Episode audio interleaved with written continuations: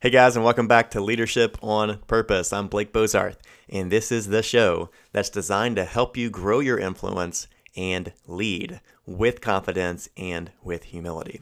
So, we have a great topic today. We're talking about leading transformation and specifically, how do you shift your organization into growth mode?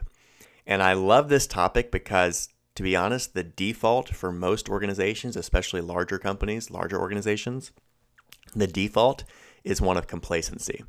It's, oh, we want to maintain our position, we want to defend our position. Where we really want to be as an organization, no matter how large we are, is in growth mode. We're talking with Eric Sternberg. Eric is an executive vice president at Kemper, which is a large insurance company out of Chicago. And I know Eric from our days at Unum Group. He was one of my favorite leaders that I got to work with there. He has a really impressive resume, comes from an incredible family of entrepreneurs who actually fled Hitler back in the day. And you'll hear a bit of that story towards the end of this episode. It's a fascinating story. And they built an impressive department store chain based out of Louisiana. Later, the family got into dental insurance, and Eric joined the fold. And he's been an insurance executive ever since. Just a great leader. And he shares some awesome insights about risk taking and how we can build a culture that encourages smart risk. We talk about how can you kill analysis paralysis and really instill a bias for action in your organization. And we also talk about creating buy-in. And Eric talks about how to get your people to own the challenge themselves. And finally, we wrap with how can a leader mess up when trying to lead transformation? What are the pitfalls that we can avoid? Some really great nuggets in this episode. I think you're going to love it. If you do, be a river, not a reservoir. Share it with someone else that you think would appreciate this content as well. Without further ado, let's jump into the show. All right, everyone. I am here today with Eric Sternberg. Eric, welcome to Leadership on Purpose. Blake, thanks for having me. It's good to see you, my friend. It's great to see you. Great to have you on. And so today, our topic is really about how do you lead transformation and specifically how do you help an organization shift into growth mode?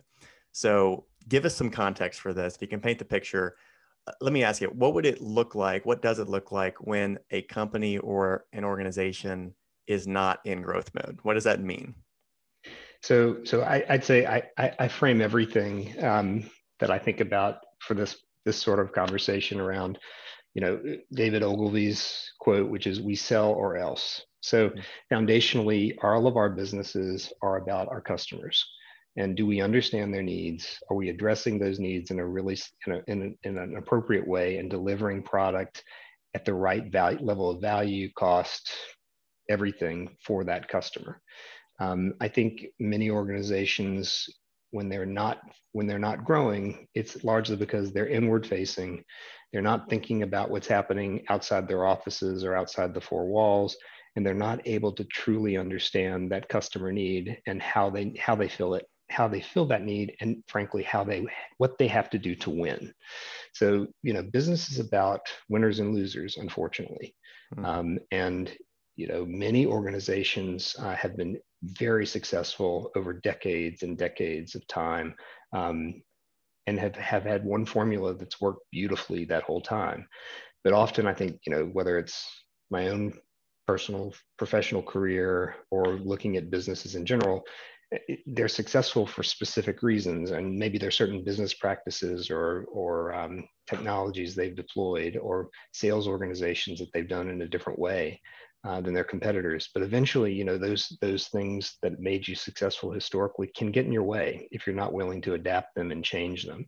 So I think you know being able to see that um, you know the stuff that's made us successful in the past is no longer giving us the results we need is a, is really hard recognition for a lot of organizations to make.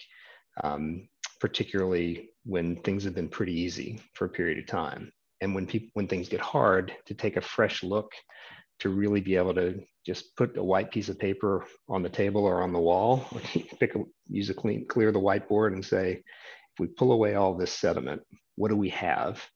And if we were to do it all again in the way that's perfect for our customer if we have to rethink who our customer is how would we do that? It's really hard to clear away those cobwebs so I think you know the the first place you have to start is when your business is struggling and you're not growing is to say, all right, if we were to do this all over again, would we do it differently? And if so, how? And what what what does that paradigm look like? And would it change our traje- trajectory? That's the first place you start. And I think the other piece is just cultural. So it, it's about it's all about people and their outlooks um, and giving them the structure and support to be able to say, okay, we have to think about risk differently. We have to think mm about you know what we're doing every day to to impact the top line of our business as well as manage the bottom line. Um, so it's um, it, it, there's a there are a lot of pieces there, but ultimately it's cultural, and if you're not growing, it's going to take time to to turn that around. And frankly, it's a it's a people question. No, that, that's really good, really good setting the stage. So one one uh, one element there that I really want to draw out is this concept of uh, success. What what made you successful in the past does not guarantee your success in the future. One of the uh, mantras for me is that nothing fails like success. And so, and that's just true, right? And, and we we've seen this story, business case after business case, story after story, for people personally and for um, you see you see it all, all the time in high school. The people that were super successful in high school doesn't necessarily continue um, after high school. Um, so we see it personally. We see it with organizations. And one one thing that I think we find a lot with organizations is that the default mode mode the default mode is one of complacency. Mm. And unless unless you really have that special culture and you cultivated that culture of growth. So when you talk about people, when you talk about culture, how do you approach that as a leader? If if if our natural kind of default is comfort and complacency how do we change that? How do we change the mindset? How do we change the approach to one of growth? You know i, I think it starts with leadership. You know i, I think it's a tone uh, and it, it, it's and and it's about incentives. Mm. so you know if if you're an established organization and you reward people based on i don't know the stability of the bottom line lower costs you know then then you're going to get the outcome you ask for. If you reward people on a combination of growth and profitability and you incentivize them accordingly and you have the right leaders in place and you build the right messaging then everything flows from there. So it, it, it's really about um, and I would say this as well, in addition to, to all those other things, providing the team, developing your team, providing them with the tools, the education, um, and, and the ability to take risks. So, you know, for me, yeah, I'm I'm I'm no different than anyone. Change is hard. Um, it comes with resistance, you know, with resistance. I, have worked with a number of executive coaches over the year. I'm married to a very successful executive coach who is, um, you know, really good at what she does. Mm. Um, and so it's um, uh, we all have to be willing to to take questions, to ask questions, and to answer questions that other ask other people ask of us. To say, you know, why are we taking this approach? Does it make sense? And if not, how do we change it? What makes sense? Um, I think uh, starting with being able to ask and answer a lot of questions is the first place. And then, you know, helping people understand that, you know, you know growth is worth sticking our necks out for. So, mm. and if, if you, if you're willing to stick your neck out, if you're willing to try something and whether it's a, you fail, um, or have outsized success, you're going to get rewarded for that kind of behavior it matters a lot. And so all it takes is to have a few success stories. Um, and by the way, when I talk about a success story, like, uh, you know, you hear a lot of people talking about celebrating failure. Yeah. So I, I, I don't know if it's celebrating failure so much as celebrating people who are willing to try something new, even if it doesn't work. What did we learn? Mm. How will we not do that again? Um, you cre- creating a learning culture um, leads to the kind of um, I think, activity and results that you need to get to growth. So, what I mean by that is if people are asking questions, if people are thinking through the answers, if they're being deliberate about understanding the problems that they need to solve, what the potential solutions are, getting lots of perspective around those, and then going out and actually trying them, mm. failing, retooling, trying again, you start to get the activity with the with the right reinforcement, the right governance, and the right funding. You start to get the kind of activity and momentum you need to grow. That's really good. One, I think one of the biggest cultural shifts that I'm hearing here is the willingness to take risk. And one of my favorite terms is smart risk. And if, if I asked you this question, Eric, so how can you help your people understand what is smart risk? What kind of risk is smart to take? And if you have risk, and so a lot of times the default is, hey, we want to avoid risk, we want to limit risk as much as possible. Mm-hmm. But if you're going to grow, you have to actively be selecting risk. And I know you're in the insurance business, so it's all about it's all about selecting risk. But every business is actually in the business of selecting risk. And I would argue that every leader, every every person in their career path is also in the business of mm-hmm. selecting mm-hmm. risk. What does it look like to select risk in a smart way to make it smart risk? Any any tips on that? Again, it, it all starts with the customer.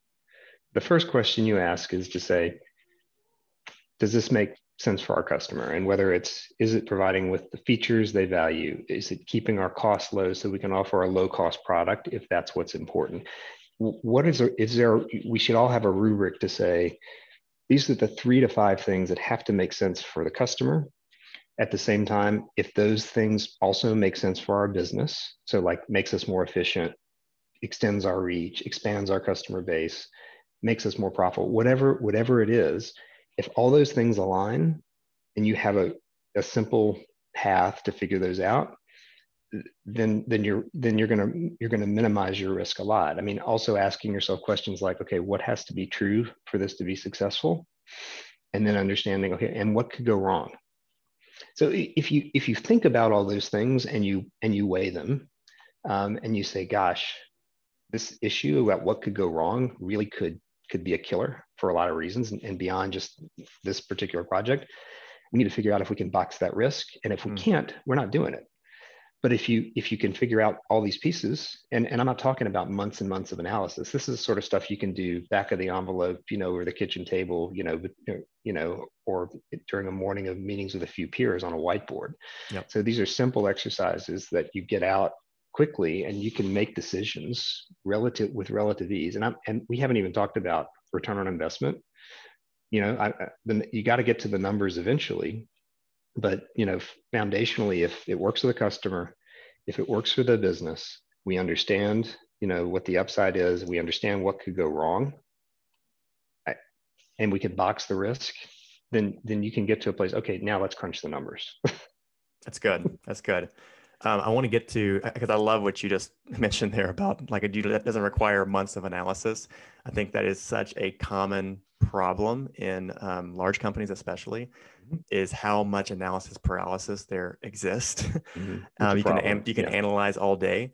How do you how do you uh, instill a bias for action in your organization? So as a leader, this is what you want.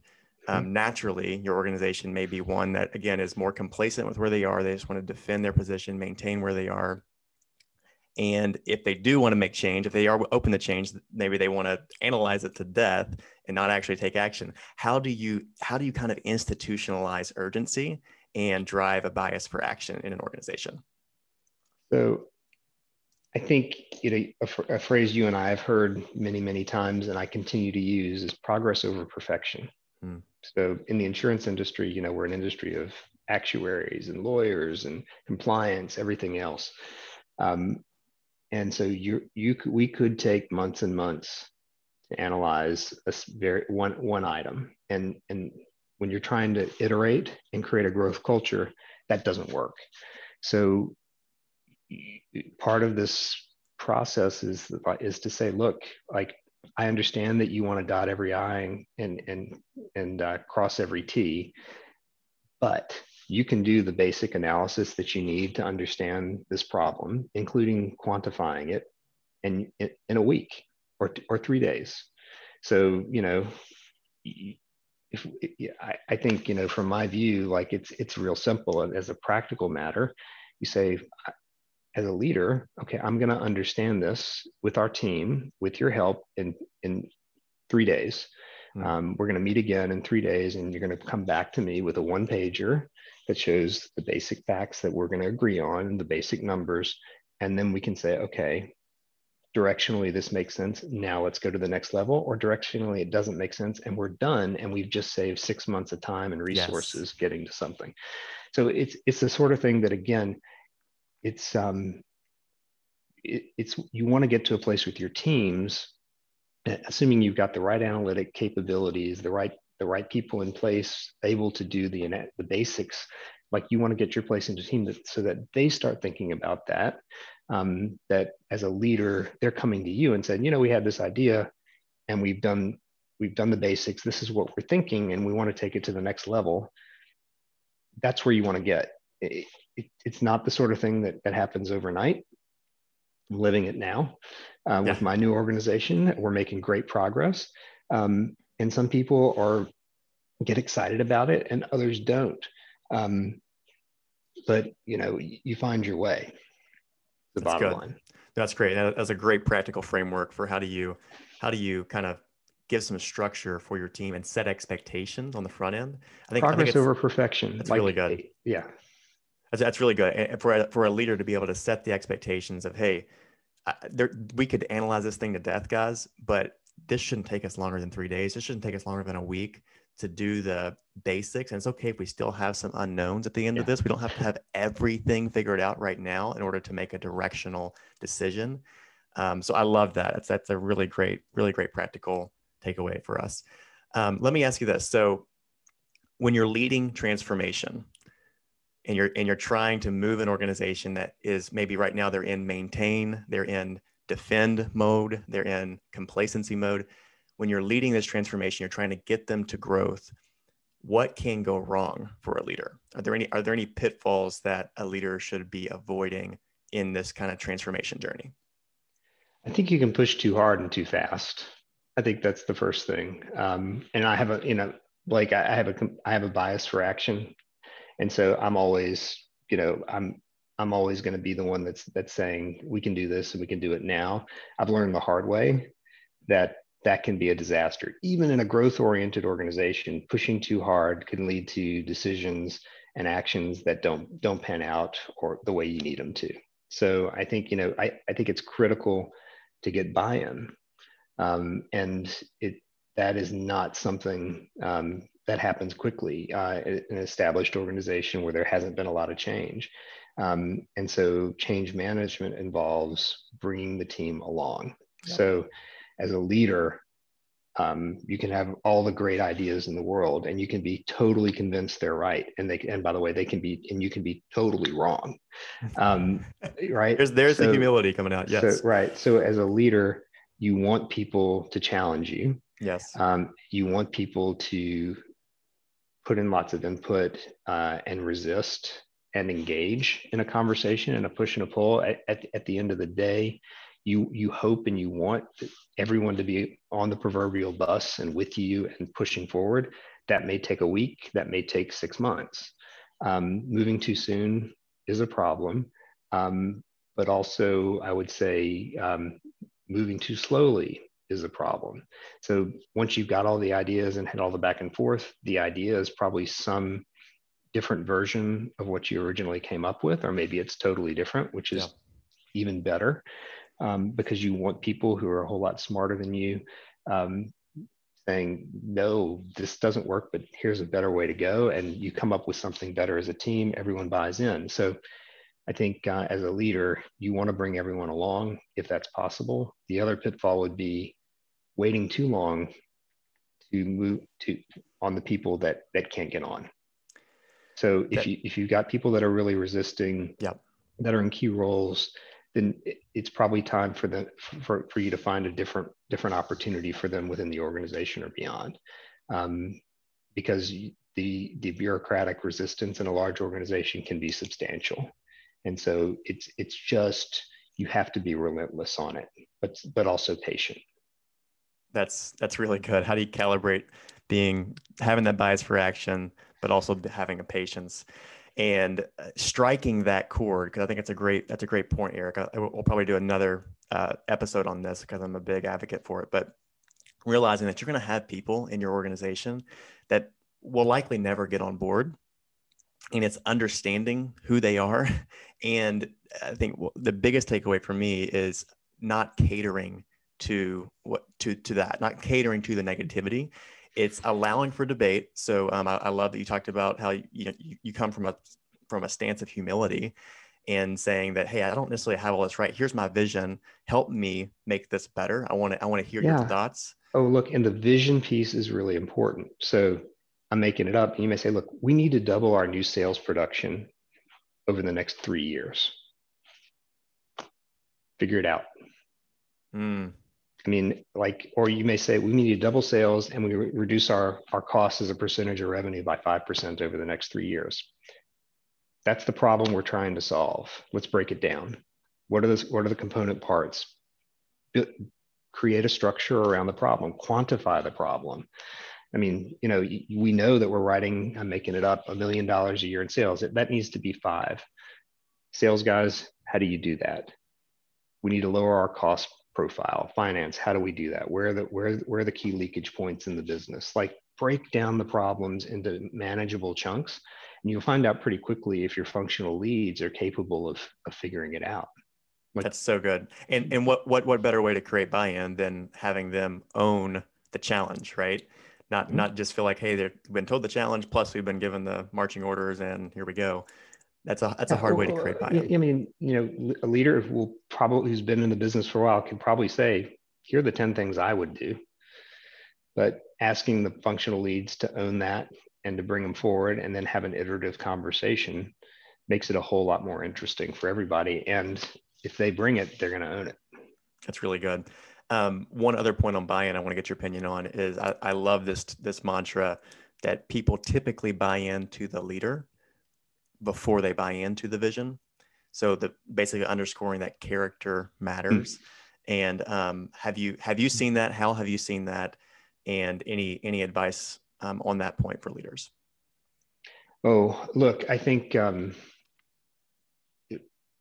leadership's a balance of of of I think uh, making people comfortable that you're going to provide a stable environment um, where deliberate decisions are going to be made, where and and people are going to be able to, uh, given the room to to perform at a high level. Um, and so some people might say you're giving people enough ro- enough rope to hang themselves. Um, I, I, I think, boy, um, I, I think we, we need to find ways to empower fo- empower team members and to figure out who wants to take on those those roles and and own that accountability. Mm. Um, once you find those people, it, it becomes a whole lot simpler. That's good. Comes back to trust and like like you said, like it's a balance of you want them to be comfortable because they trust you. They trust who you are, that you have their best interest in mind. You have the best interest of the organization and not yourself. but also you're somebody who's going to challenge them. You're going to help them stretch. You're going to help them grow. Absolutely, and and and they they shouldn't be afraid to try something and fail. Like because um, bottom line is if you're if you're in it with your heart and your brain, you're putting in the effort and the energy and we're making progress, like there's always going to be set setbacks. Even the greatest, uh, what I don't know what I don't remember the statistics, but the greatest baseball hitters in ever, of all time, what they didn't get to didn't, didn't get to base 60 70 percent of the that's time. right. That's right. So you know in it, so you're gonna you're, we're gonna swing and miss and that's got to be okay. How what do we learn and how do we move forward? That's so good. And leaders set that tone. Progress over Absolutely. perfection and we're not going to have we're not going to have perfection. So it's prog- progress progress progress. This is really good really great. I want to shift to a few standard questions with you eric. I'm eager to get your take. Sure. the first yeah. one that we like to like we like to ask all of our guests is what is your why? What is it that drives you motivates you? I love being a leader, and, and, I like to say it's the it's the the in my I should say this in my experience, um, it's the hardest times and most difficult times when the real leaders show up. Um, and for better or for worse, I've been through plenty of difficult times, you know, whether it was Katrina uh, when we lived in South Louisiana, mm. the financial crisis, now the pandemic.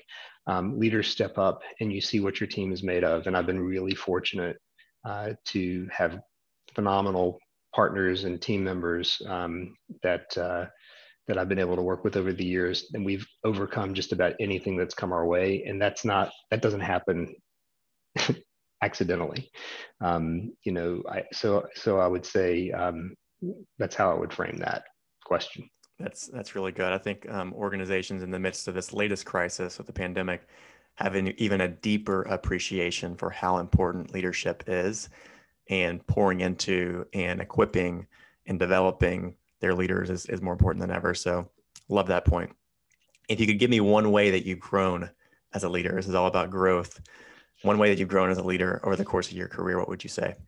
I, w- I would say, um, you know, coming out of school, I would say I, I, my solution to just about everything was that I can get it done myself. Um, and then I learned pretty quickly running a small business um, with 20 people that I had to roll up my sleeves, get it done, figure it out from start to finish, um, you know, all those things. But as we grew as an organization, I wasn't able to do that anymore. And I had to learn to, to work through and lead through others and delegate uh, and make myself, I would say, scalable as a leader. Mm. Um, and, and what I found is it, that just continues to be the case and continues to be a muscle that you have to build. It's, it's you're never done. Um, so you've got to got to be willing to let others run with things, uh, let other people let other people make decisions, support them when they have their successes and when they make their mistakes. Um, and then also, you know, I would say the other piece is be willing to let other people in um, and take criticism. So, you know, I've, I've had done, I've worked with a number of coaches over the years. I've done 360s, which always wake me up like a bucket of cold of ice water. So fun, um, right? Right. So I think you, you, just you need to realize that you don't have all the answers. You can't do it all yourself, uh, nor do you want to. Uh, and so build your teams, uh, hire great people that are much smarter than you are and, and let them run. Great advice. Uh, I know you're a big reader. Is there a particular book that has influenced you and shaped your leadership? I'd say there are many of them. I, will say I'll show this one to you now. Um, the New Leaders 100 Day Action Plan is something I've used myself a number of times as I've transitioned into new different roles, and and I've I've used with my people over the years. Again, I, I find it it helps uh, just with structure, uh, thinking through problems and solutions. Um, you know, more than anything, a guidepost. It, it's funny. I, I, pulled this out for the role I started in March with Kemper. Did a detailed, you know, detailed plan. Spent a lot of time on it uh, only to, to arrive on day one uh, as we were starting to move all of our uh, all of our employees to work from home from the pandemic. And every priority that i thought was going to happen in my first 60 90 days was blown up before i even started. So wow. um, you know best laid plans are, are meant to be broken. Um, but i found this very helpful not just for starting a new role but if you're you're um, transitioning into like a different type of project or just any sort of um, you know any sort of transition. Doesn't have to be a new organization doesn't have to be a new job. It just gives a good framework for thinking through problems. I do love to read um, and so there are lots of books that i've enjoyed over the years but i find this has good practical application. That's awesome. We're all about applied theory. So how do can you how can you bring it to life? And it sounds like it's a great book to do that if you could have lunch with one leader past or present eric which one would that be if you had to choose that would be my grandfather so i was named for my grandfather he's he's the one with my grandmother who made the decision to uh, move to uh, the United States from Germany um, back in the 30s. I, I, was named after him. He passed away before I was born. Mm. So, and he's somebody that uh, that was a, a, true entrepreneur and you know had to overcome a lot of adversity to get them what he to do what he did to start yeah. what he started. Um, you know, back in the 1930s in South Louisiana, he built a a store, uh, so bought a store in on close to the river in downtown Baton Rouge, with a cemetery on on two sides and a, uh, a railroad track on the other, and it became a huge success. So I'd love to get his perspective on on on business and what he was able to do um, and uh, what he thinks about uh, the way things have evolved since then. But uh, that's a conversation I would enjoy. That's amazing. He sounds like an absolute legend. I've met your dad as well, Eric, and it's just cool to see the way that legacy has continued to kind of run out in your family. Last question is where could our audience find you? LinkedIn, Twitter, any of the above? Definitely LinkedIn. Definitely, I would say that's the best place. Awesome. Hey, it has been fantastic to have you on the show. Thanks so much for coming on and sharing your insights, and can't wait to stay in touch. Thanks for having me, Blake. Good to see you. What would it mean for your organization if your leaders became significantly more effective? At CoThrive, we help good leaders transform into exceptional leaders. And we do it in a way that builds camaraderie and deeper connection to your company for a fraction of the cost of less effective alternatives. If you're interested in learning more, find me on LinkedIn and just shoot me a message. As always, guys, keep leading on purpose.